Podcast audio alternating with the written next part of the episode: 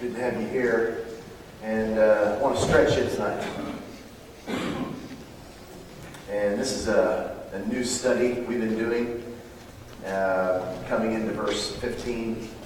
And uh, I think it's going to end up being three, maybe four different studies. And uh, it's hard to believe we've been only in four verses all week long. And uh, weekend, actually, uh, at the retreat, we're going to be in verse 15, Friday night, Saturday morning, Saturday night, so you know what to pray for. And we're probably going to divide this up into two parts with the teens. And then uh, look at the last half of verse 15. We're going to look at 15a tonight. 15a tonight. So if you have your Bibles open, you can look at uh, Titus chapter 1, verse 15. And since we've got so much to go through, we're going to be a little bit uh, we're going to be a little bit short on the recap, but I want to make sure that we're on the same page. Uh, again, if you're just joining us, and I know some, there's a few new faces here, glad to have you here tonight. We've been walking through um, Titus chapter 1, verses 10, and tonight we'll be into verse 15. So we moved to 10, 11, 12, 13, 14, and now we're in verse 15. And what we found is that this is a it's, it's a unique letter in the New Testament. There's only three like it. They're pastoral epistles. They're not written to churches, but they're written to individuals in churches. Um, and they're not just written to individuals in churches like the book of Philemon is. Uh, you know, this is a letter that's written to uh, from an apostle to an apostle. So if you ever wanted to, you know, kind of have behind closed doors, detailed documentation of, of what leaders in the early church were talking about, and their heart cry for the church, this is that. And then let me just say that again. If you ever wanted to sit in on the apostles behind closed doors and what their heart cry was later on in their life for the early church, this gives us that, which is really, yeah, really significant, I think. And so Paul is sharing his heart with Titus, who's his protege, of course. And if you were to divide this book up, if you were going to study it for yourself, and I would, I would strongly encourage you to study Titus, um, he divides the book in half. The first half of the book is dedicated to individual groups within the church. So he's got specific instruction for leaders. If you want to know what you should expect of a pastor, of uh, an elder, of you know, an evangelist, a teacher, an apostle, a prophet, someone that's operating in authority in the church, he gives you that chapter 1, verses 5 through 9. Then he deals with this group of rebellious people in the church who are legalistic. They're not filled with the Spirit, but they're still religious. Get in the middle, of the beginning of chapter 2, he deals with godly younger men, godly younger women, older men and older women, and, and indentured servants. And he goes through all those details. In the last half of the book, he talks about how the body and its diversity, which is interesting, is all the groups that he talks about, from elders to the indentured servants, they all have different characteristics. A godly older woman is not to behave like a godly younger woman. They're just gifted differently. They, they're, you know, and, and, and elders and, and, how, and their role in the church. You never retire from, from Christian ministry. And so he gives you all those details, but then he talks about how they all come together and are used significantly in the kingdom. And of course, he'll deal with some of this in some other letters and in Timothy letters that, you know, we all need each other. So that's the whole book of Titus, and it's beautiful, and I'm going to continue walking through the whole thing, of course. But um, we've really honed in on this group of religious people, which is it's just ironic that over the last probably five years of my life, it seems like every book we study has this group at the forefront of it. And I used to think that was by chance, honestly, because I met I was preaching this last year in Tennessee at our home church, my home church, my church, and um, we've been dealing with James. And James dedicates chapter 2, verses 14 to the end of the chapter, and it's dealing with rebellious people, legalistic, you know, religious folk that aren't filled with the Spirit, but have an old version, old covenant version of Christianity that doesn't exist. And we spent like six months in that passage. And I was like, you need a break. So let's go into Titus. and they're like, you're still killing us. I was like, it's not my fault. And it, it, it's because in the New Testament, the, the single greatest deadly, most deadly person you can run into is someone who claims to love Jesus but does not. They're, they're killers, man. I mean, they're toxic. And so he's been walking through this, and it's beautiful. We dealt with last night, and not on last night, but going into uh, tonight, how to deal with this group. And so when we come into verse 10, which is where he introduces this group for the first time, you know, verse 10 is all about who they are. And at the core of who they are, uh, he calls them, if you're looking for, uh, if you were going to break down and, and, and, kind of diagram verse 10 and look for the actual re- rebellious person, because there's adjectives in there, and, and there's nouns, and there's prepositional phrases, and all the things we love about doing English. All of that's going on in the sentence. But if you're really looking for the person who is the religious person he's talking about, the subject of the sentence, he is the deceived one. He's translated the deceiver because he's not only himself being deceived, but he deceives other people. He's fool's gold. Don't put your hope in it. Don't look too closely. That's not what you're supposed to look like. And it's the word deceiver, again, is the word that's made up of diaphragm and deception. And the diaphragm is our terminology for the heart. In our culture, when we talk about Jesus that comes and lives within us, we typically talks about we typically talk about how God comes and lives within our they said diaphragm. I think we should bring it back. I think that's awesome. Boy, God moved in my diaphragm today. awesome. So, uh, so yeah, the core and the diaphragm, the heart, was the center. It was the seat of all spiritual activity in their life. That's how they talked about it. And we do the same thing. That guy's hard-hearted. He has a bad heart. Oh, he's heartless. We use that kind of terminology. They would say stuff like he's diaphragmless. Oh. He's hard diaphragm, okay, that kind of terminology. But in the seat of all the spiritual activity in their life does not reside God, but it resides deception. That at the core of a religious, legalistic, don't have the presence of Jesus operating in their life, opening their eyes, bathing in his nature, they're deceived. That's verse 10. He moves into verse 11, and he talks about the effect that this person has in the body. When you let someone who is religious infect your body, they ruin everything. They not only just cause controversy, they cause division. They're, they have the inability to be, to be in, in unity with the rest of the body. They're damaging your kids. And, and, and he just, he, man, he just, and in fact, he attaches to this statement that they must be stopped. They've got to be silenced. He moves into verse 12, which is what we talked about last uh, night before last. And he goes from verse 10, who they are, verse 11, to their effect in the community, uh, in, the body of Christ, and then verse 12 is their effect in the local community. And we dealt with this, I dealt with this quote Cretans are always liars, evil brutes, lazy gluttons.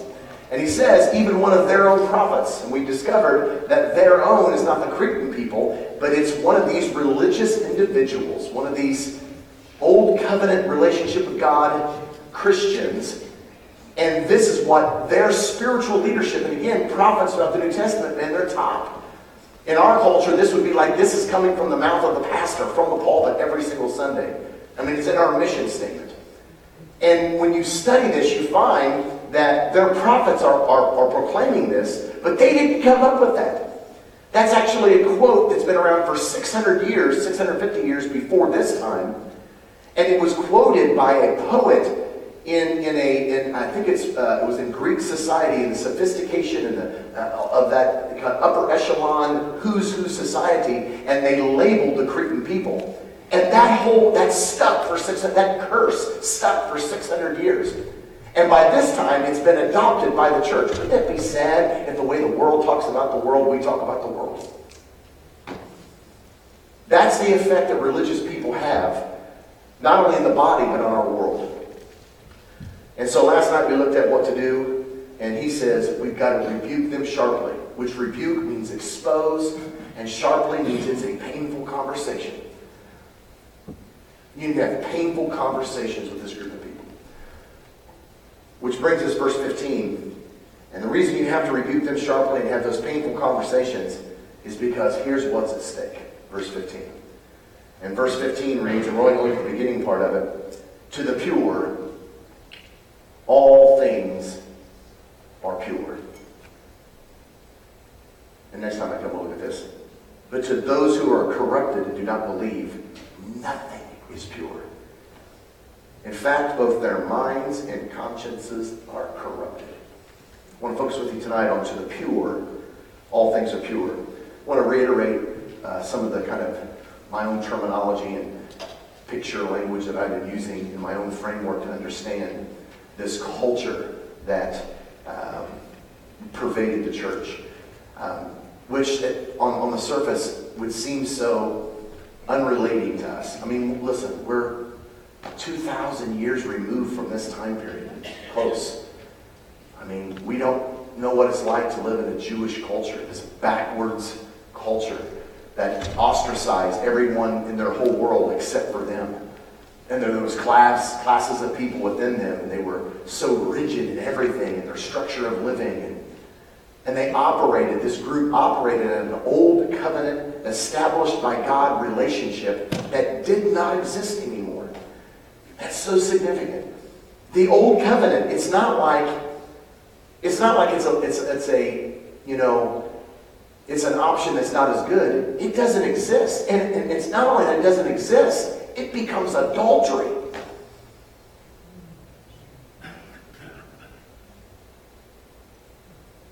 One of the main arguments that Jesus has with the leaders of Israel is he says, You put your traditions above God. So embracing an old covenant view of, of God is not just like you're missing it, you're living in rebellion. He's not going to let you continue in that.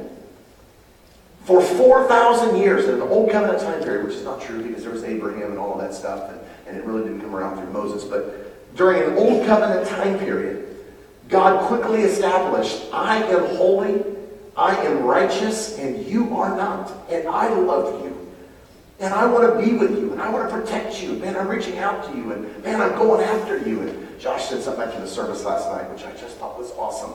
Everything we talked about this week which culminated last night into this intimate relationship that we share with Jesus. That is our inheritance, which is hysterical. That's our inheritance. That's our right as sons and daughters of God. You don't earn it. You don't deserve it. He just loves you. That began, that God does not change. He just wants to change you. So in an old covenant hour, God comes to his people and says, listen, man, I, I want you. And he set up this whole entire, this whole entire system to reveal who he is and reveal who they are and, and to give protective barriers of how they could walk in intimacy with one another. Kind of like a, a structured, strict, boundary kind of intimacy. And they lived like that for all the way up until the time of Jesus. God is holy and they are not. And they never mixed. Never mixed. God never said, well, hey, I'm holy and you're not. Except for Paul. Paul's awesome. Hmm. Paul rocks. No, even Paul, even John. None. No, no one's like God.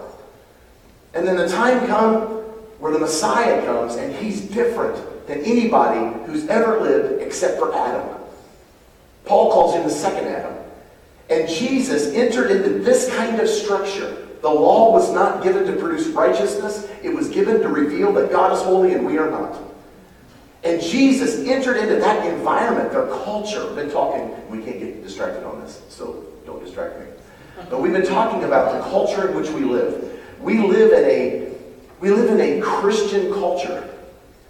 Uh, we do not live in an Islamic culture. We do not live in a Judaic culture. We do not live in, in, in some of the cultures, you know, uh, Hinduism or Buddhism or the Asian countries or the East. We don't live in those kind of cultures.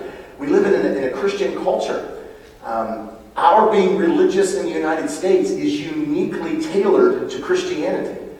Us being religious is not like being religious in Islam. We are completely different. I told the teens this morning, which was hysterical, at least to me. I told him the first time that I got out of the country and I got into a culture that wasn't Christian. We were going through to um, Africa and we stopped over in Germany. We had a big, huge break. We were like, dude, let's go to the beach. And that was an eye opener. because I was like the only one with clothing. And I remember thinking, this is bizarre. Now, however they, because never they thought this was bizarre. You know, there are people who's like, I'm moving here. There's all kinds of Marines. But however you responded to that, people were like, this is weird.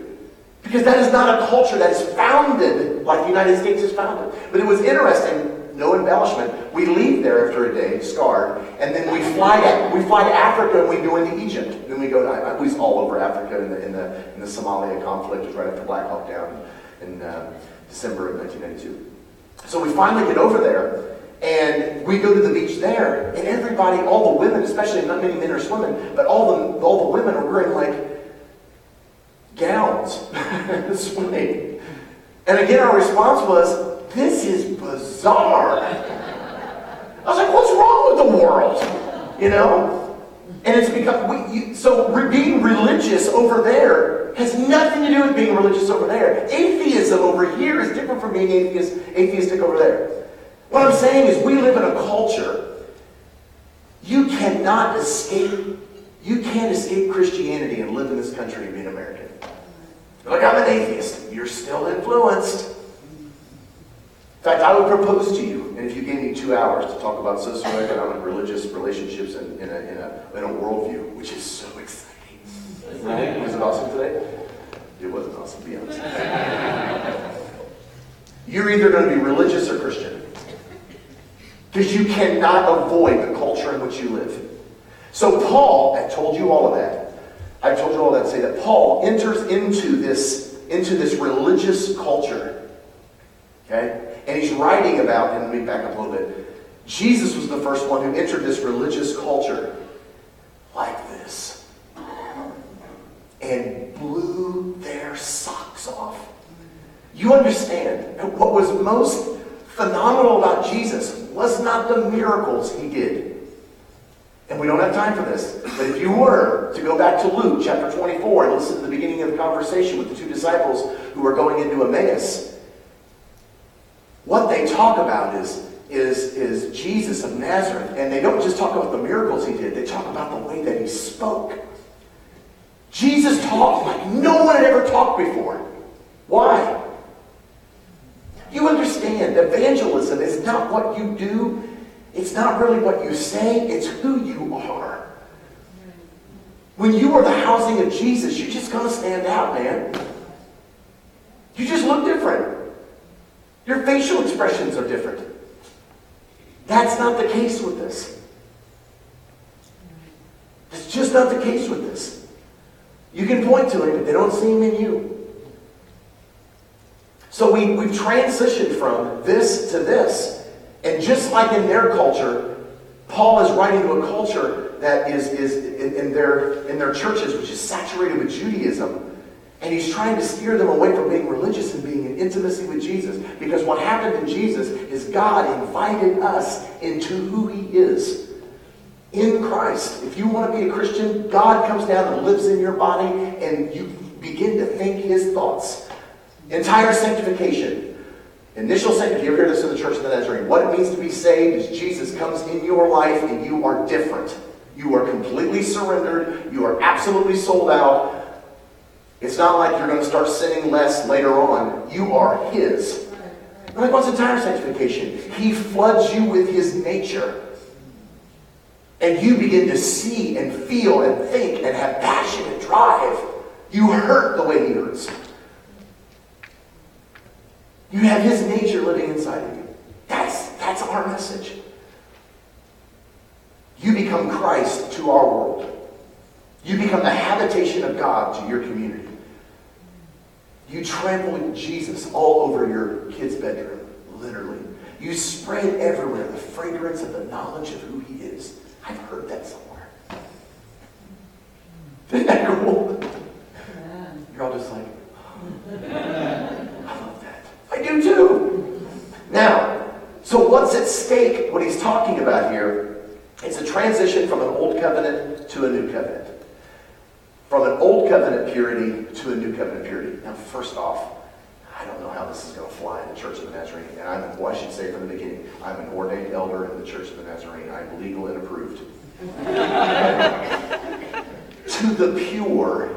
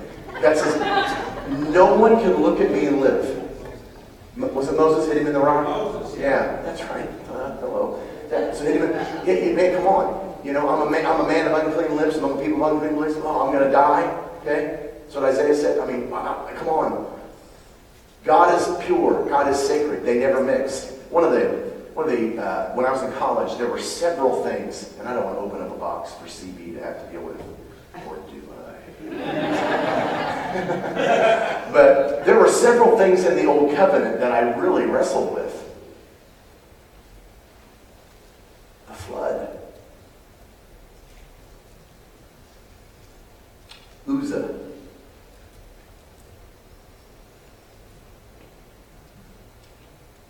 They're bringing the ark. David is bringing the ark. He just thumped the Philistines. He's bringing the ark back to Jerusalem, to Israel. And they've got it propped up on these donkeys. And they're walking along, it's all, you know, one of them stumbles.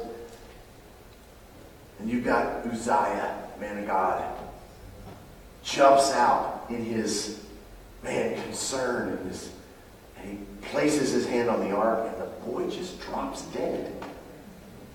And honestly, my first thought was, what a jerk. Seriously, that doesn't seem right. You know what I mean? Come on. Are you serious? God is holy. You are not. They structure the temple and the, the routines and the detail that the people of Israel had to go through to set aside and, and dedicate and anoint and, and purify and these things that were in the temple that belonged to God alone.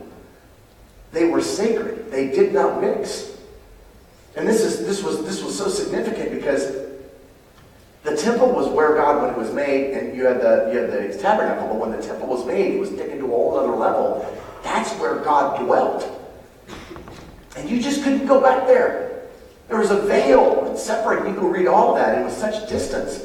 And it was this strikingly kind of illustration of how mortal we are.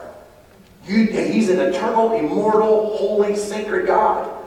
And when the priest would go back behind that veil, he would tie a rope and wear bells and, and hand the rope to his buddy. And with fear and trembling, he would go behind because, man, he, he, he touched something with irreverence and what, I mean, he was dropping dead. They just pulled that dude out of there. Try again next year.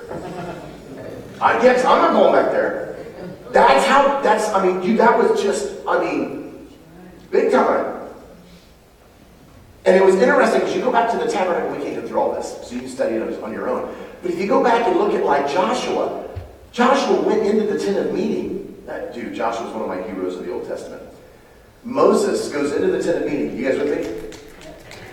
In the back row? Just making sure. The two that are talking, they're still not listening. It's okay. Moses goes into the tent of meeting and he takes Joshua with him. And when Moses he talks face to face with God, and then when Moses leaves, Joshua goes, I think I'm going to chill. And then Moses goes back the next day and says, Come on, Joshua. Dude, I moved in. Yeah, I got my I got my TV, my Xbox. I'm just chilling, man. He lived there, lived with God. And you're like, well, then how do you get from there to the temple? It's like as the intimacy with God increased in Israel, it became more pronounced that, listen, we're not buddy buddy. And you got to research that out and go after this on your own. But by the time you get to the temple period, and, and specifically into the Second Temple period, man, I'm telling you, this was firmly established by Ezra and Nehemiah and all of the teachings. God is holy, we are not. Now, you go into a New Testament and it's all changed. In fact, two things in the Old Testament, if you have written anything down this week, you want to write this down. Two things in the Old Testament that you need to know. If you're ever going to study the Old Testament, two things. Number one, everything in the Old Testament was given for the relationship that they had with God then, which was this. Everything was in that context. So you can't go and take things out and apply it to us today. Do not do that. Do not come to your children and say, see, the Bible says don't, get, don't mark your skin with ink. Because they're going to email me and I'm going to say, listen, obey your parents, even though they're completely theologically wrong. Okay? So do not pluck something out of that context and try to apply it to us today. Do not go and sacrifice animals and think you're all cool with it. Do not call this a sanctuary. This is a facility. You are a sanctuary. If it burns down, feel free to meet at the movie theater. It's the same thing. Do not take things out of this because in this time period, in this kind of relationship, it was meant for them there in their relationship with God, number one. The second thing is all of what was taught, all what was put in place was for them there, but it was to teach us about what we're going to experience in this. God wove it into their, into their everyday details of life. For in a new covenant hour, we look back and go, that's what he was saying. The only gospel that the early church had for like 30 years was the Old Covenant scriptures. You're like, I thought it was this. It was for the number one, but it also served as the number two. Peter stands at the Pentecost and preaches of Joel because he saw it with new eyes. Whose eyes. This is why I was doing this. Give you a quick example of this. Paul elaborates in chapter 2 on this purity idea. There's an old covenant purity that we have in a new covenant. The old covenant was to teach us about the new covenant. The old covenant purity was the sacred things that belong to God. You touch them, you die. This is so good. This is so good. Because you come into chapter 2 and he uses that language to talk about girls, which I have. Before, before her first date, this is the conversation I'm having with the boy. Touch her and you die. Numbers chapter. Damn, that's no joke. That's the language. The word in, uh, that's used in um, chapter 2, verse 5, uh, that she is pure, is literally translated sacred, which is the same term that was used back in the Old Testament scriptures to describe the things that belong to God, which should tell you girls how he views you. Dress accordingly. Live accordingly. You are not eye candy. You are more than an object. My wife does not belong to me. And of course, we all know that already. But she is his.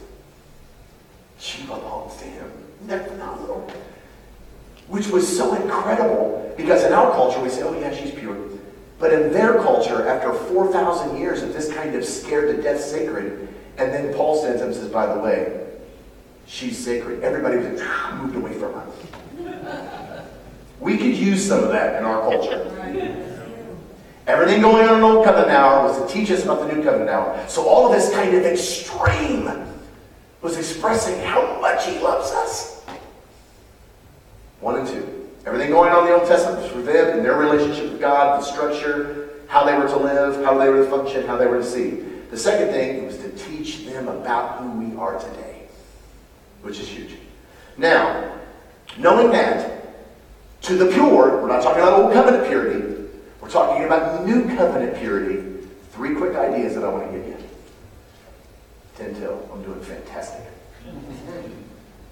Number one, no more protective barriers. Go into an old covenant context, again, the barriers between God and us, for some, were insurmountable. Anybody here have a runny nose? Raise your hand. stand up and leave. that was that was in the Old Testament. Any women? Skip that one. Uh, anyone have athlete's foot? Get out. Anyone have a lifelong ailment? Who here has cancer? Who here has diabetes? Who here has, you go through all that. You're like, man, that's harsh. That's not even the worst part. Who here's Gentile? all of us. They had the court of the Gentiles, but it was insurmountable. You're like, God is, no, no, no, no, no, no, no. You understand, he's just, you can't get to him without him. And God loves you and He wants you to be where He is. But you're never going to be where He is on your own. You're never good enough. And there was layer after layer after layer. And there was family line and all these kinds of separations. And so to even and even if you made the cut and you made the team, there was all kinds of things, man, you had to be extremely aware of. You did not touch Gentiles. You did not touch anybody who was living in sin. You didn't go into certain people's houses. You had all these, and people were like, if you ever read about the, the, um, the oral traditions and the 613 laws of the Pharisees, their traditional laws that were barricades around the law, and they think, oh, all those legalistic stuff. It was for your safety, man. Because this is no joke. You don't walk in, you drop dead. Come on, these, these were, what didn't start off to be evil. In fact, there's so much we can talk about, But if you were to go back when the people came out of Babylon under Ezra and Nehemiah to establish the temple, the Pharisees were the heroes. They were the heroes of Israel because they looked at the priesthood and said, listen, that's the last time you're sending us in exile. We're knocking you off. Don't corrupt worship anymore. We are gluing you to the word. That was the Pharisees. But it started off fantastic, directed by God, but it became a man thing. Became a man thing. But all that was put in place, I mean, even if you made the cut, you were a man between a certain age, and you had, you had the right to come and, and get in there and get into the worship, and then maybe you had the right to go back and do some of the ceremonies and all this. I mean, it was, you had to go through the, to the purity rites and the sacrificing, and it cost money to do that, and I mean, it was, it was huge. You come into a new covenant setting, and we won't go back and read this, all of it. But in John, we won't go back and read any of it. But in John chapter 2, verses 1 through 11, Jesus is at this wedding in Cana. And his mom is there, and he brought his 11, 12 disciples, 12 disciples. And she comes up, and you know how moms are got this big problem. They ran out of wine for a week-long celebration. Oh, they're going to be embarrassed. Come on, Jesus, you got to help us. Jesus like, dude, listen, do not involve me in your stuff. this is what he says. She's like, come on, you're my son. He's like, all right. So, the, so she sends all the servants to Jesus. You, yeah, I'm sure you've read this. She sends all the servants to Jesus. And they've got everything that they, they, they need to take care of the wine issue. Empty wine vats, all that stuff. Jesus says, this is so great. Jesus has dropped all that. And he points his finger to all these ceremonial washing jars all around the community that were constantly attended to because they, prefer, they preserve the ceremonial washing rites of the Jews, which was a big deal. Jesus says, go fill them with water. Now they're probably thinking, oh, some rabbi, you know, make sure to do our devotions. You know, so he goes out, they, they go out, they do all that. In the heat of the day, which is not what they typically did that. Then they come back, pick up their stuff, now thinking they're going to deal with the wine stuff. Jesus put that back down, points to one of them. You go some, take, take some, you go take some of it out and take it to the master of the banquet. Now again, there's no evidence that it's been turned into, and all these, all the details are left out, by the way, of this, because this is not the emphasis. So whether he goes and finds wine, or whether he goes, which he wouldn't have put in a glass because it was ceremonial washing water, he would have put it in a basin. So whatever he did, it was going to be awkward. But let's say he goes to there, and he lifts it up and finds wine. Dips some out, takes it to the master of the banquet, and the guy goes, This is great. And then the story ends, and John says it's a sign. And you and I are like, What in the world? What's the sign? The sign is Jesus could have changed, he could have put the water in which he would change into wine. He could have put that into anything. He said, fill up your empty wine vats with water. And then, and then you'd add wine where wine was supposed to go. Why would you choose ceremonial washing jars? Because you don't need them anymore. If you go look in the Gospel of John at every single miracle Jesus does, John corrects it after 70 years of trans- transition because all the other Gospels were, were older. By the time you get to John, they're getting religious. And, and the church is getting routine. And John writes this story to show that, man, you, you don't all you need is Him. We're ceremonially clean in Him. We belong to Him. So, no more protective barriers means that you don't need to you, you don't need to go through that Old Testament anymore. You go look at all those all those miraculous. Every one of them shut down some old covenant tradition, and by the way, some new covenant tradition, which I won't get into. That's getting me distracted. There's no baptism in the Gospel of John. There's no Eucharist or Lord's Supper in the Gospel of John. I think they started traditionalizing that stuff. And you lose its meaning. So no more protective barriers means Jesus is telling everybody, you're all ceremonial unclean. Which people are going to say, hold on, not the leper. Yep. Oh yeah, what about the murderer? Yep. Which wasn't possible in the Old Covenant. Yeah, but what about the predator? Yep. No more barriers. I'll give you one quick story. True story, by the way. 1996. I was preaching. I was five years old. And I was preaching in Chicago to the Chicago Central District. All the, all the churches in Chicago Central came and they had this big, big college and career youth rally. And I'm preaching there.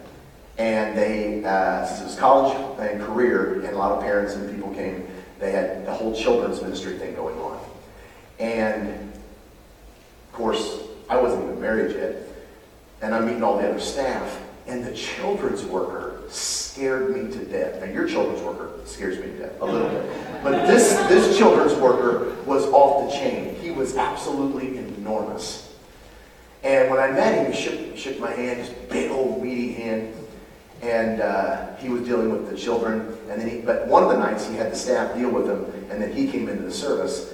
And at the end of the altar call, he comes forward. He's laying on the ground. He's praying, and he's just this big, muscular, huge guy in his late 40s. And after the service, he comes up to me he goes, "Great message," and he gave me his testimony. And he talked about how he was a Navy SEAL for 25 years. And when he first got out, he said, I'd go to church with my wife, and I would sit in the back row and cry because I knew God could never forgive the things that I did. And he held out his hands, and they were all twisted and had scars on them. And you know, he's told me some of the stories since I was a Marine, and I'd given my testimony. And he said, then one day, I just my heart was beating so hard. I went down to the altar, and God said, "I forgave you before you even asked me." He was the children's pastor at Chicago First Church in Chicago. That is the safest children's department but a former Navy SEAL. There are no barriers. There are no excuses. Well, you don't understand what I did. There's no barriers. We've went from this to this. You don't deserve it. You didn't earn it. You don't qualify for it. Everyone's in. It's this big circle that God says, just jump in. Get your inheritance. No more barriers. To the pure, everything is pure trumps all your past. Second idea. No isolated holy places. Again, when you're looking at when you're looking at um, when you're looking at the old covenant idea of purity and, and being sacred, which that word purity is translated sacred in the Old Testament, those were isolated places, like um, Samaria you were not allowed to go in Samaria. You didn't go into the Gentile lands. Why? You would become defiled. So on the day of, of a feast day, you definitely would not come in contact with a Gentile. You remember when the leaders of Israel wanted to try Jesus and they would not go into Pilate's house. Because if they did, it's 20, they'd go through this whole routine and go outside the camp and do all these, and they would have missed everything. So we can't come in your house. So there were places you couldn't go, and there were places you could go, and then there was, so there was all, and there were high places. Like they had all of these, we know where Abraham went and sacrificed Isaac because he built an altar there, and God said, This is going to be a place where I'm going to dwell. It's a high, holy place. So you had these all over Israel. Those are gone. God is a portable, holy place, which is here. Yeah, but not the bars. It wasn't Jesus' day. Really quickly, and I want to read you this one. Open your Bibles have just a second to John chapter 4. And we're going to we're going to skim through this quickly. Jesus is leaving Jerusalem. We're going to skim this quickly, but John chapter 4, verse 1. Jesus is leaving Jerusalem. It's his first time at the temple. And I'll give you some bonus since you came tonight. People argue over when did the cleansing of the temple take place. Because in John's gospel, it happens at the first festival, the first Passover. In Matthew, Mark, and Luke, it happens at the, at the last one. So people say, which, you know, where did it happen? I'll give you my opinion on this. Both. I think every time he came to the temple, he ticked someone off. I do. I think every time he came to the temple, he flipped over something. He did something outrageous. So he's caused a ruckus. He's come outside. He's now, there's competition between him and John the Baptist. And the Pharisees, it tells us in verse 4, heard that Jesus was gaining and baptizing more disciples than John. In fact, and they get some other information, they're spying on him. They've got tabs on him and the crowd that's like just impressing on him, all of these. And he wants to lose everybody. Well, how in the world would you lose everybody? How would you lose the Pharisees so they couldn't follow you? Oh, you'd go through Samaria. Why? Because they don't go into Samaria. In fact, you don't walk too close to the border because if the dust blows on you, it's defiled dust. Literally. So when, they, when people would go and journey back up to the north of Galilee, they would go out and around Samaria. You don't go. Jesus runs right through. And he not only runs right through, but he stops at a well. Go down to verse 8. They stop at this well. He's exhausted. And it tells us in verse 8, his disciples had gone into town to buy food, which is really important because they look at Jesus. He's tired. Stay out here. You don't want to go into town like this. You're the Messiah. This is not the kind of place you want to go. This is Las Vegas. Listen, seriously. Stay outside of town. Stay in Wheeling. We don't want to go in here. So while they're gone, a prostitute comes out. It's just hysterical. And Jesus says, Hey, what's up, girl? Can I have a drink? Listen to what she says. You are a Jew. I am a Samaritan woman. How are you asking me for a drink? For Jews did not associate with the Samaritans. Come on, man. You guys want nothing to do with us. We're defiled. And Jesus says in the middle of verse 10, we're skimming this, if you knew the gift of God, that's all changing. Now she brings up theology, which is hysterical when we do that with Jesus. Verse 19, the woman says, I can see you are a prophet. And she brings up, our fathers worshipped on this mountain, but you Jews claim the place where we must worship is in Jerusalem. And you can go study about the effect that Babylon had on Israel and the deporting of people and the importing of their people and the mixing of the blood and why we have Samaritans and all of that and study yourself. It's really fascinating.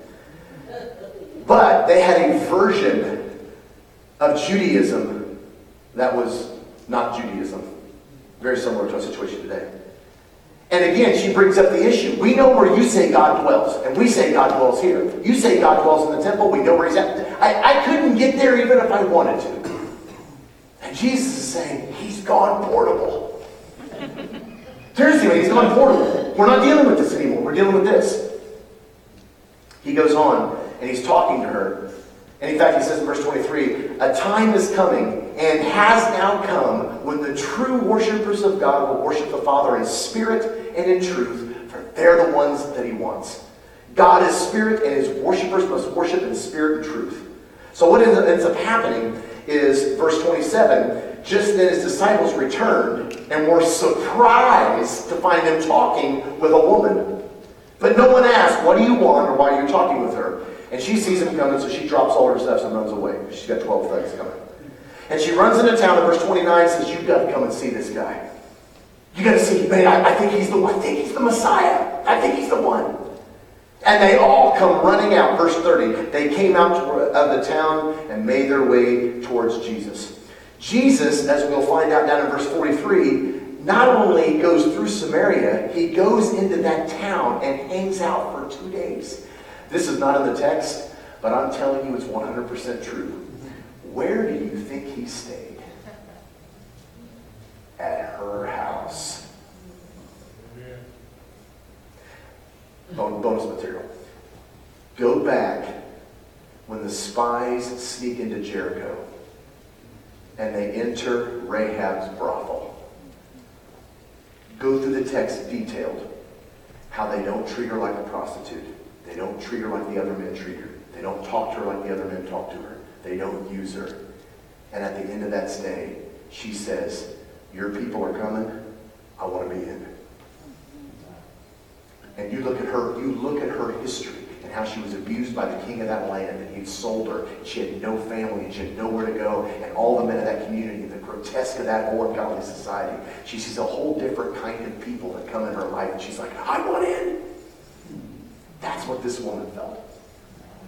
That's what this woman felt. In fact, listen to what the people say. Verse 39. Many of the Samaritans from that town believed in him because, get this, of the woman's testimony.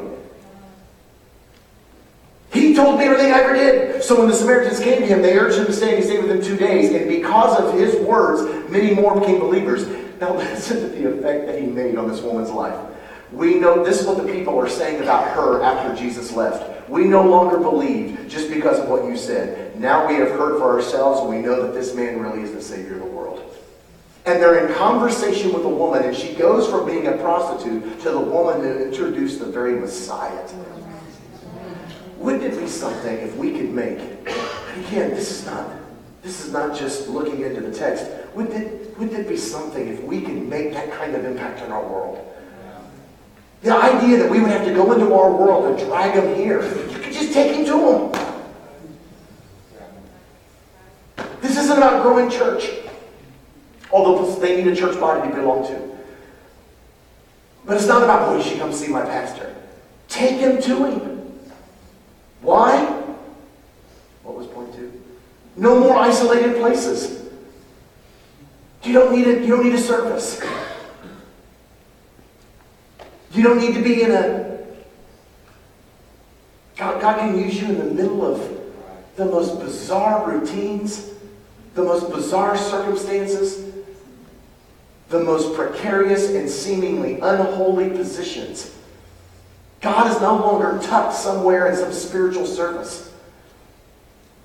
Wherever you go, He goes. So there's not only no more barriers between God and man, He's out. Everybody's involved. Everybody can be a part. But He's not hiding in some temple somewhere. He's in you. And then the third aspect, this is going to be a little bit more difficult to talk about. There's no more fleshly limitations. And this is so difficult. One of the things that I consistently hear from people is, well, I'm not a very good speaker, or, you know, I don't like to talk, or all the other kind of junk that they bring up. This isn't, this isn't based on your ability. If you remember the first idea, that doesn't matter. You don't even need to talk. After you walk with the Lord for a while, and I would like to see and, and, and, and Josh and, and some of the other ministers here to elaborate on this at some other time, Steve. When you walk with Jesus for a time, you can get a taste of the atmosphere by just being there.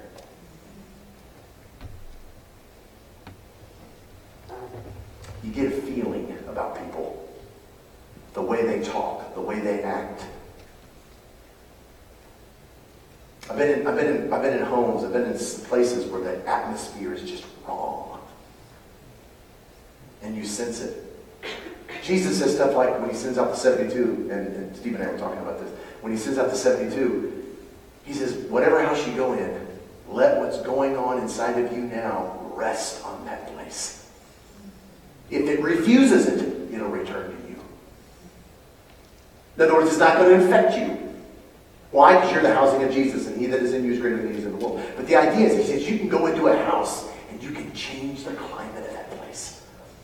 Now, it's interesting, he didn't say, because I'm going to give you great oratory skills. I'm going to give you a phenomenal sense of humor, like Pastor Josh. I'm going to give you overwhelming good looks and ability, and I'm going to give you phenomenal. The disciples freak out over this. Jesus is getting ready to ascend, and he says, Go into all the world. And the disciples are like, Pause, hold on. the whole world? What do we say? What do we do? I don't have any sermons. Jesus says, Don't worry about it. Just go. It's almost like your presence in the workplace and your intimacy that you have with Him is going to affect the environment in which you work. I believe I can prove to you biblically that I'm the spiritual head of my home. My wife is actually biblically in charge of the home. She is the one that she is the steward of the home. That's the role of a woman. We should talk about that sometime. Maybe maybe some other day.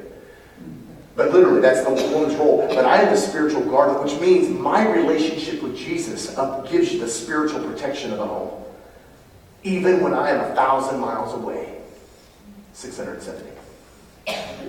Even though I'm away, my relationship with Jesus provides the spirit. I am the spiritual covering of my wife and my children.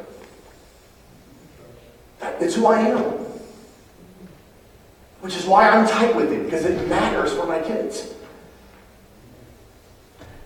We don't have time to go through this, but if you were to go back and look at John chapter 3, verses 1 through 11, Jesus is talking to Nicodemus about that very thing. The disciples were experiencing God back in the temple. I, I, I, feel like, and just if I were to just be honest with you among friends, honestly, I, I feel like I am, and I think Josh is going to come. I feel like, honestly, and I'm no one special, I feel like I am a spiritual catalyst in my world that wherever I go, I'm bringing him with me. And you can take my mouth shut, but I'm going to influence the atmosphere of that room. Because I'm not going to come into agreement or participate with what the enemy is doing there. And he who is in me is greater than anything else. Which means I can take authority over that place. Wouldn't it be something if you could go to your workplace? And if this could just go beyond being a cool sermon we end with during the week, if tomorrow morning you could go to your workplace and just anoint your office, that'd be awesome as a police officer, man. Get in the back, tie their hands behind their back, handcuff, actually. Lean over the seat with anointing oil right on their forehead. oh, Jesus. I don't know if it's legal, but was not squirt gun you know. but wherever we go, we just take authority in the place. Seriously. We, uh, at our church this last year, um, started uh, two guys, actually, blooms up to about 11 people. But uh, two guys wanted me to help them with their sermons because they're going to be preaching more this year, two young guys in the ministry. And I'm like, well, let's meet on every Monday night at 6 o'clock, 6 to 7, and I'll help you. And uh, because my son, I was looking for an excuse to go into town because my son goes to a, uh, a tutor for uh, math and so they meet there, and the boy, my son and the boy to do it, and then I meet the two guys. So it's working out. Let's start growing. And we meet at Starbucks, which was funny, because when I first brought it up, I said, let's meet at Starbucks. And they're like, oh, that's a sinful place. let's go to a Christian place like Dunkin' Donuts. and so I was like, dude, are you kidding me? Seriously? And I was like, well, I'm in charge, so we're, we're going to Starbucks. And so I bullied them. So it got up to 11 people, and then it was being announced in church. And people were like coming after me on this. You're going to Starbucks? I'm like, yeah. Dude, you should you should pick a better environment like Cracker Barrel, where everything is overpriced and underportioned. It is so much better. You know. And I was like, no, I'm going to Starbucks. I'm going to go plant my behind in the middle of the enemy's territory, and I'm taking it back. Flat out. I'm going there. And I'm going to plant Jesus right in the middle of that place. What if that was our attitude? Wouldn't it be neat to start a Bible study in a bar? Go join the dark Club. Seriously, just take him there, man. Just take him there, planting right in the middle of your workplace.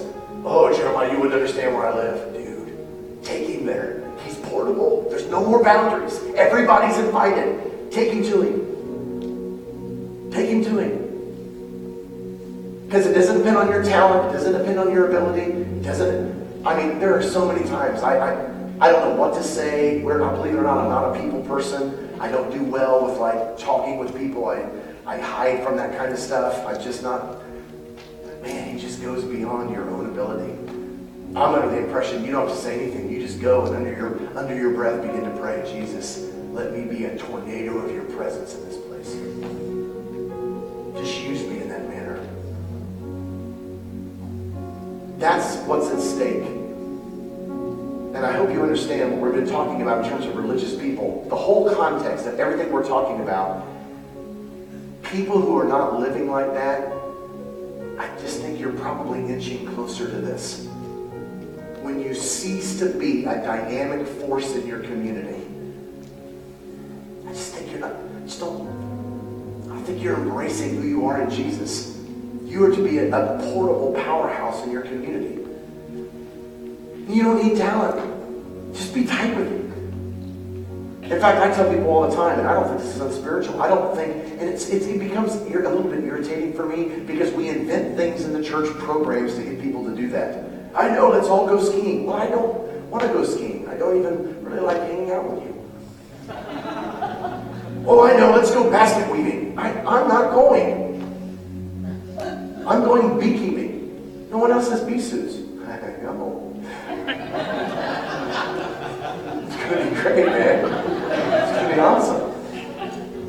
Just do what you do, man. Take him wherever you take him. You don't need a program for that. Just go into your world. Go do your thing. Then you come back on Sunday. You drag people from the world with you. Last week, a guy, my next door neighbor, asked me, he says, Do you like ice hockey? I was like, No. He goes, I got oxys for the Predators. and Predators. It's like, I love ice hockey, man. so he and I and two guys from our church went. We just ganged up on him, man. Took Jesus in the middle of that scene. It was phenomenal. Did you talk about Jesus in the Bible? We just talked different than he these guys get curious because we don't dig at each other. We're encouraging. We're not negative. The way we act towards other people. Guy spears a beer on my leg. Dude, I'm so dude, it's okay. He's like, I can't believe it. No, that's all right, dude. It's, I do the same thing. I don't even drink. and you just, it's the way you talk and the way you have Jesus just oozing from your pores. And eventually they're going to be like, you are weird. Like, I know. It's him. You just take him. You just take him everywhere you go. You don't have to have any skill. But honestly, I, I, I've heard all my life, well, you know, I've never won anybody to Jesus, but God uses some to water. Yeah, I've heard that before. And that's probably true. But I, I hate to hide behind that for, for 50 years. Seriously. When I step through the kingdom, I want to bring truckloads with me. Make room. Not for any medals, not for, I just want to bring truckloads with me. Jesus, we love you. What a week. It's a crazy statement. To the pure, all things are pure. I wonder if that really means that you sanctify everything I touch. The Uber backseat. The friendships I make. Father, we're not into young men and young women marrying people who are non-believers. But I think there's something really interesting about couples who find themselves married with unbelieving spouses. Paul goes as far as to say that the unbelieving spouse will be sanctified through the believing one. It's almost like Jesus, if a non-Christian world hangs around me, Their days are numbered. Let me worm my way into your life. Because I'm stalking you on purpose.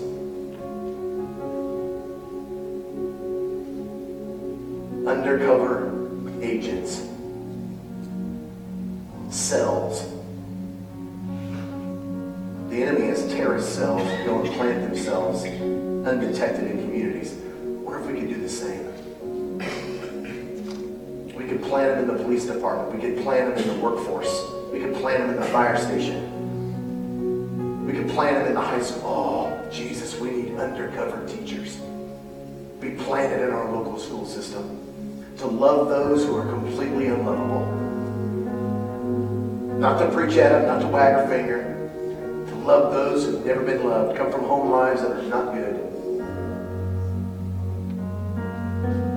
Send us into a want to close tonight just telling you how much we love you. And I wouldn't be surprised if there's a whole number of us that are kind of rethinking our life this evening. Not bad, not evil. We love you. We've been challenged this week. Your word has penetrated our heart. I pray you help us think that way. You live inside of us. Bring those thoughts to our mind tomorrow. Get into our heads. Jolt us. Nudge us in the middle of our daily routine. Hey, if we need a flat tire to get our attention, have, have at it, Jesus. Just nudge us. I'm with you. We want to participate with you in your thoughts. We want to get attention to your eyesight. We want to ask you to move and open our eyes. We're seeking for your presence in our daily life. We're walking through Walmart, praying under our breath, anointing the cans of food as we walk by. How crazy can we get? Want to impact our world. We love you tonight, Jesus. I invite you to Taco Casa tonight. And I want you just to spread the fragrance and the knowledge of who you are all over that joint.